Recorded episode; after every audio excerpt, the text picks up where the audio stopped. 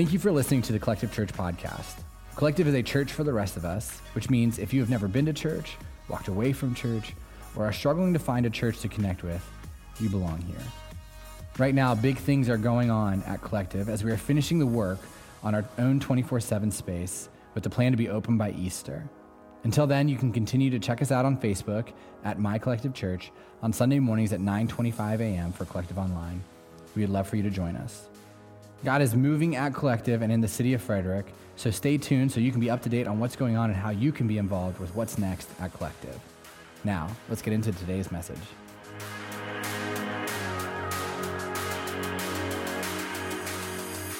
I'm about to ruin some famous movie and TV quotes you've been quoting your entire life.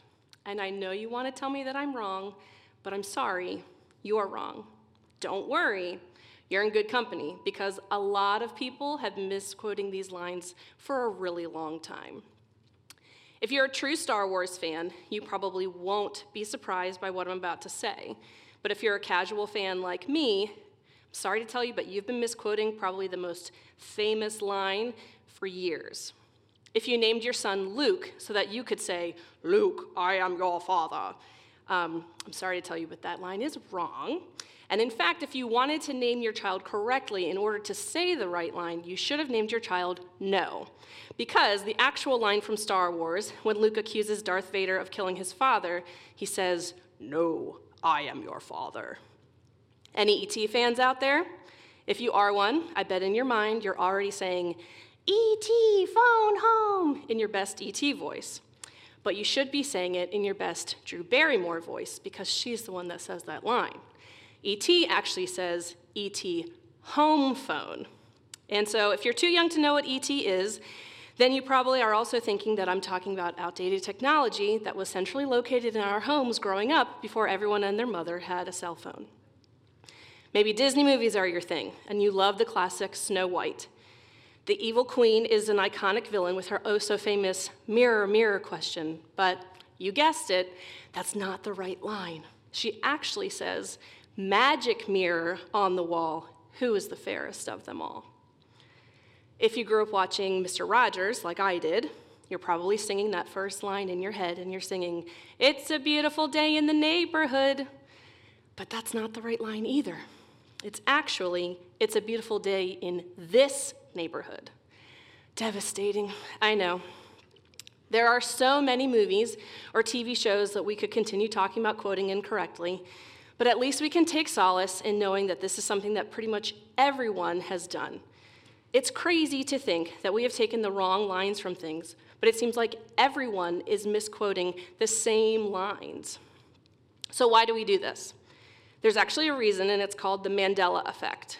The Mandela effect occurs when a large group of people remember events, sayings, or images differently than they really are.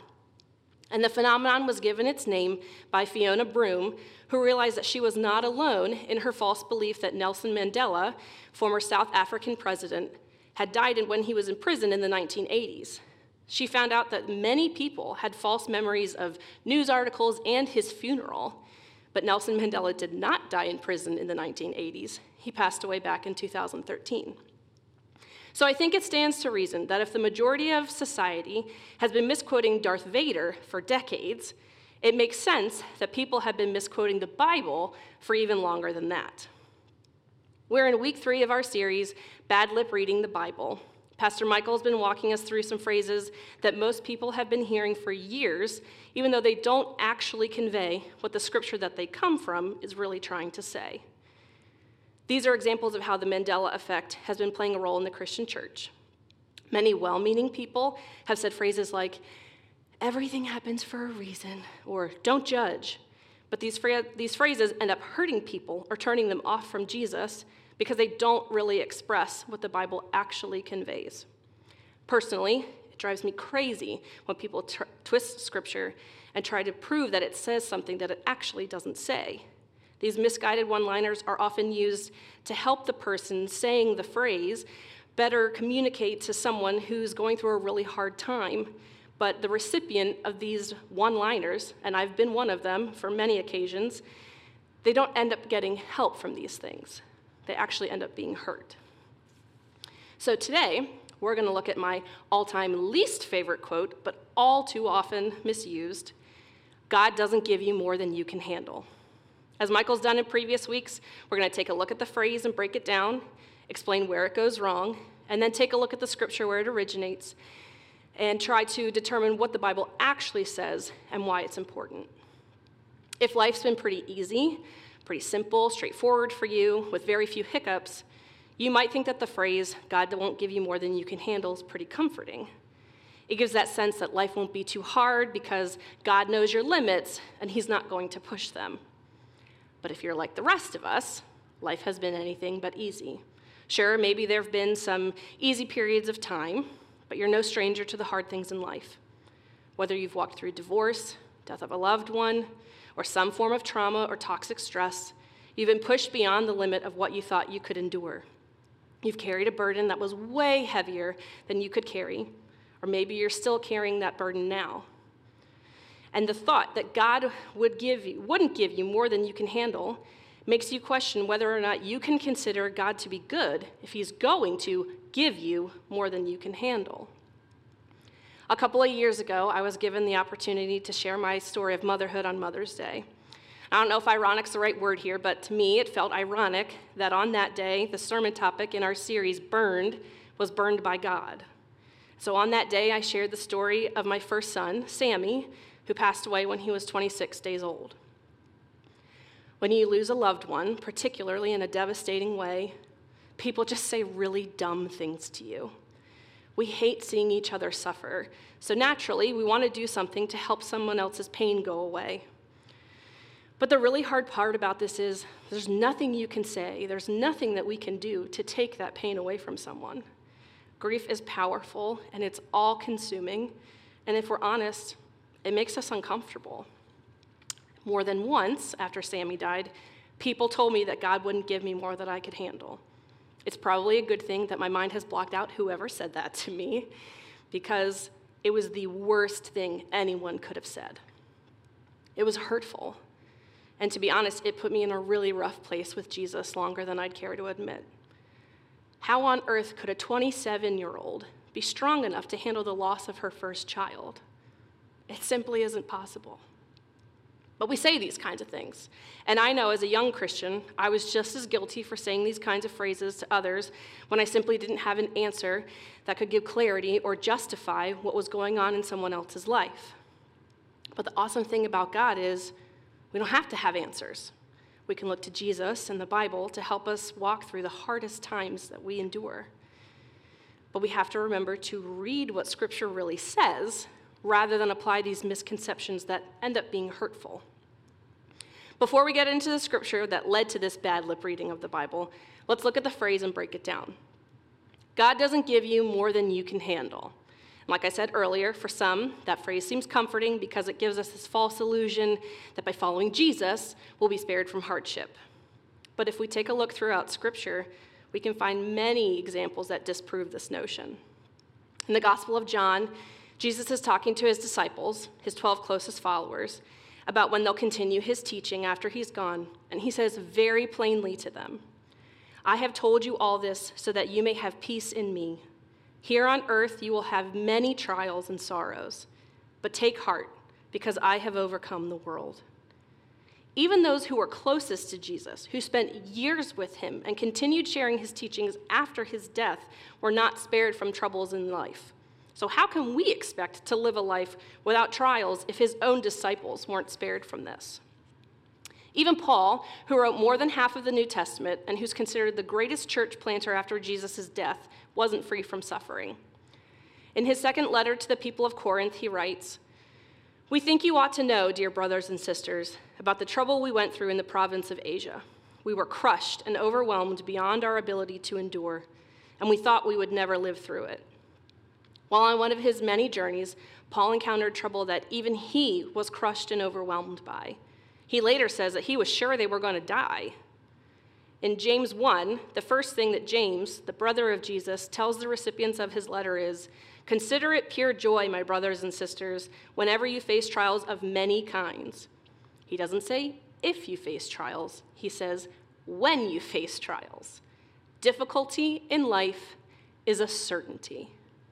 It's a certainty. Another issue with the phrase, God doesn't give you more than you can handle, is that by saying that God won't give us more than we can handle, we're putting focus on ourselves and our abilities rather than focusing on Christ. This type of thinking removes the need for God. If we can handle whatever life's going to throw at us, why is there a need for an all powerful, all knowing supreme being? Why would I need to depend on anything else or anyone else if I can handle it? That puts an insane amount of pressure on ourselves to handle anything and everything. And I don't want that kind of pressure. I know that the times in my life when I've struggled the most are the times when I tried to control what was happening around me. And in those times, I failed miserably. And I'm not the only person that struggled in life when trying to handle things on my own. The Bible's full of examples of humans failing because they were trying to handle things. We don't have time to dive into all three of these people right now, but if you're looking for examples of people who we can relate to, because just like you and me, they sometimes made the wrong decision. Here's a few examples. Peter, one of Jesus' best friends and closest disciples, denied even knowing him out of fear for his life. Jonah didn't want to travel to a corrupt town even when God was the one telling him to go. And David, known as the, uh, in the Bible as the man after God's own heart, killed one of his own military leaders because he didn't want him to find out that he had slept with his wife. Each time when one of these people tried to take a challenging situation and control the outcome, they weren't capable of ensuring success. They ended up in personal failure. So, how did we get here in the first place? How did this bad lip reading of the Bible begin? Let's dive into the scripture that people are referring to when they tell us God doesn't give you more than you can handle. In 1 Corinthians 10:13, the apostle Paul writes, "The temptations in your life are not different from what others experience, and God is faithful. He will not allow the temptation to be more than you can stand.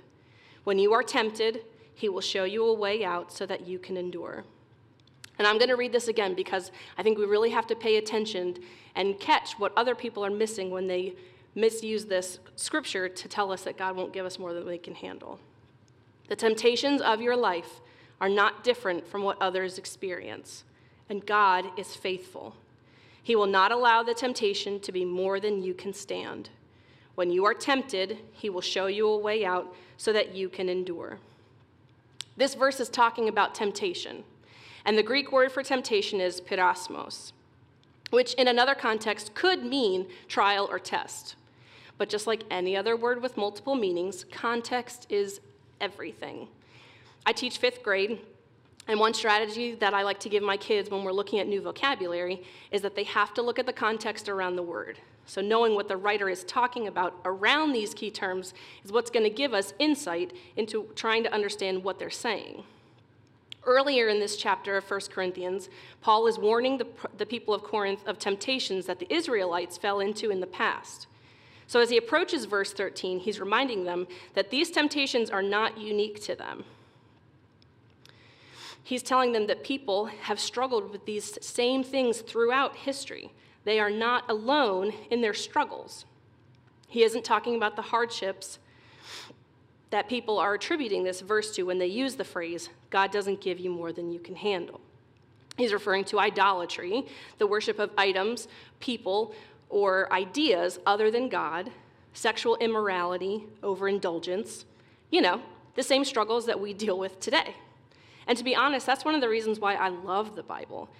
Even though Paul wrote this to a group of people almost 2,000 years ago, the same things that pull people's attention away from Jesus back then, they're the same things that pull our attention away from Jesus today. Because we're human. We're prone to go after the things that catch our attention, even if we know that they're not what's best for us. We are imperfect, broken people who are constantly searching for things to fill us up. And at Collective, we say we're a church for the rest of us. We are messed up in our own ways, and we all carry brokenness. And that's why so many people, myself included, have found community here. Because we get to be around other imperfect people trying to figure out this whole Jesus and life stuff. But this shouldn't be new. God knew that people would be the same now as they were back then. Broken people in need of something bigger than themselves. People are still searching for things in the wrong places. But here's the awesome thing about this verse, that last line. Even when we go after things that are tempting for us and aren't beneficial to us, God will show us a way so that we can endure it. But here's the thing we have to ask Him for help. I hate asking for help, hate it. Hate, hate, hate it. Probably one of my biggest flaws. I am too stubborn, and I feel like asking for help is a sign of weakness. And maybe this was perpetuated for a time because I believed in things like God wouldn't give me more than I could handle. But the fact of the matter is, God isn't the one putting challenges or temptation in my life. And Michael told us a couple of weeks ago God allows these things to occur in our lives, but He's not the one who causes the issues. But do you know what God does do? He offers us help, He offers us strength. Jesus says, Come to me, all you who are weary and carry heavy burdens, and I will give you rest. Take my yoke upon you. Let me teach you, because I am humble and gentle at heart, and you will find rest for your souls. He says that we can come to him with the hard things, that he can help ease our burdens. He wants to give us rest from the constant battle that we have within ourselves when we come up against temptation and can't seem to beat it. In one of his letters, Paul wrote about a thorn in his side. It's a source of real conflict for him, and he writes Three times I begged the Lord to take it away. Each time he said, My grace is all you need. My power works best in weakness. So now I am glad to boast in my weaknesses, so that the power of Christ can work through me. That's why I take pleasure in my weaknesses and in the insults, hardships, persecutions, and troubles that I suffer for Christ. For when I am weak, then I am strong. No one in this life is safeguarded from hardship or temptation. We are full of weaknesses, just like Paul. We don't know exactly what the thorn for Paul was, but it doesn't matter. That's between Paul and God. We just know that whatever it was, it was something that Paul really struggled with, and he asked for God's help. Paul didn't say that God removed the issue from his life, but he trusts in God's power to work through him. God offered him grace, which my guess is that's what Paul needed to hear from God. That it didn't matter what the thorn was, but that God's grace was enough for Paul not to only live with that thorn, but to grow through those experiences as well. And Paul trusted God through it.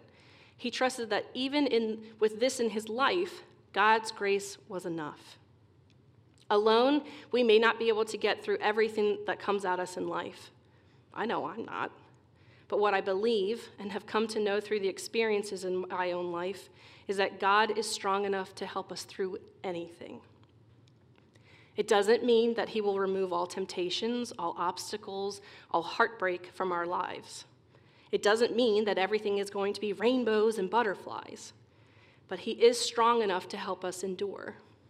We can trust God in the midst of our struggles.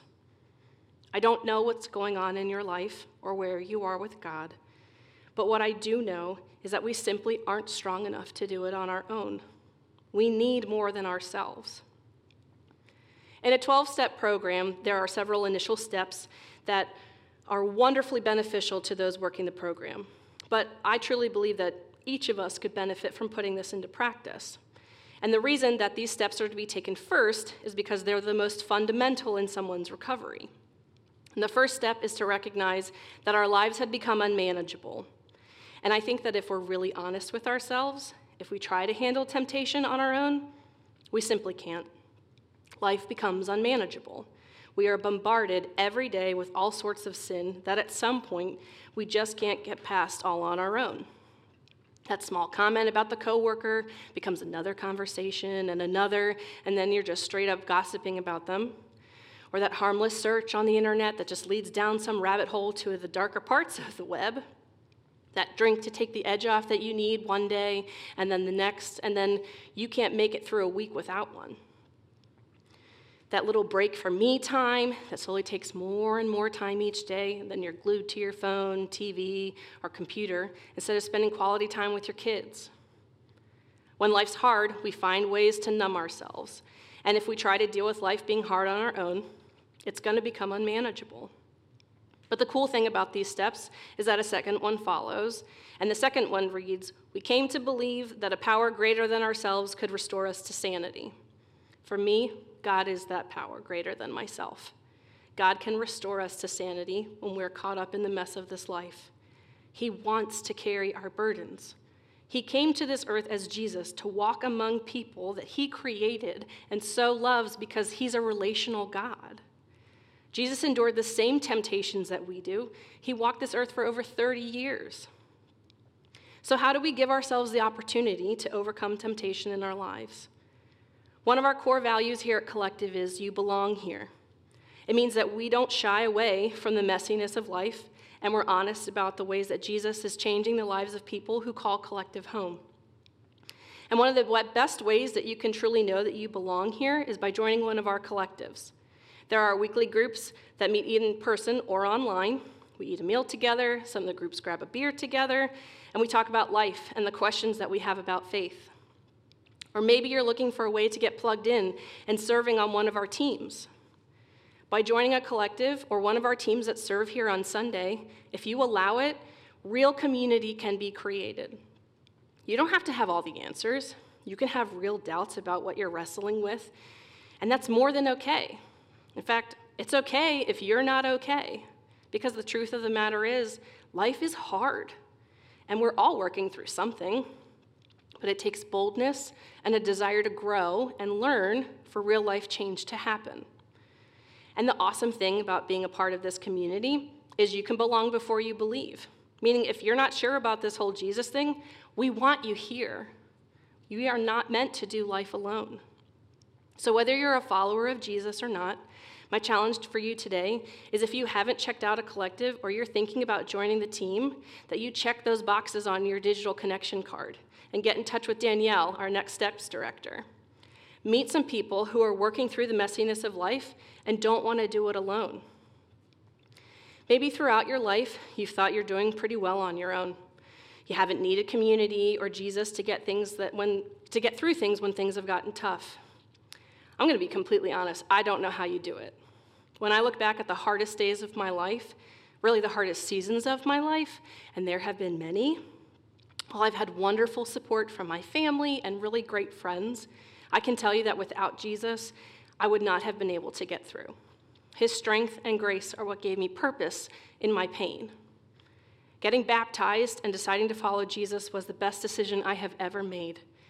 I've survived the loss of my son because God's strength and his promise of eternal life because of Jesus' sacrifice. My family is whole because of God's grace and the endless second chances that he offers us every day. My life has great purpose because we followed God to Frederick to help plant this amazing church where I've seen real life change in my own life and in the lives of so many. And it all begins with a decision to follow Jesus. And so I want to encourage you to consider taking that step for yourself and getting baptized. And check the baptism box on your connection card. Some of you have been in community for a while. Maybe it's time for you to take that next step. Maybe you're new to collective and you're still figuring out this whole Jesus thing.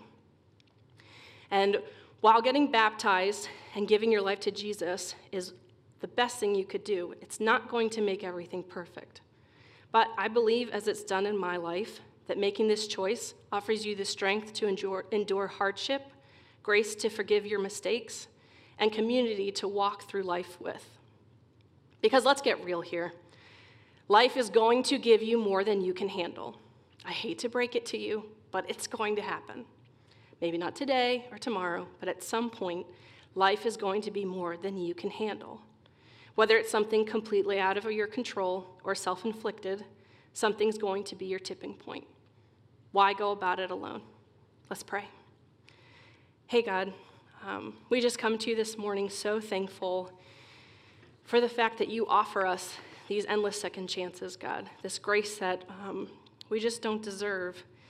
And God, we're just so thankful that when life is really hard, when there are um, obstacles in our way and temptation in our life, God, that we just simply can't get past, God, you offer us a way out. You offer us strength that we don't have on our own. And you offer us that forgiveness for sometimes the same mistake we've been making day in and day out. But God, we are just so thankful for the way that you love us and the way that you lead us. And so I just pray that this morning, um, if there are people who are just really struggling to know that they don't have to be alone, we don't have to walk through this life alone, you offer us to be with us, to, to take our burdens, God. And that's just something that um, I know that I find so comforting. We love you so much, and it's in Jesus' name we pray. Amen.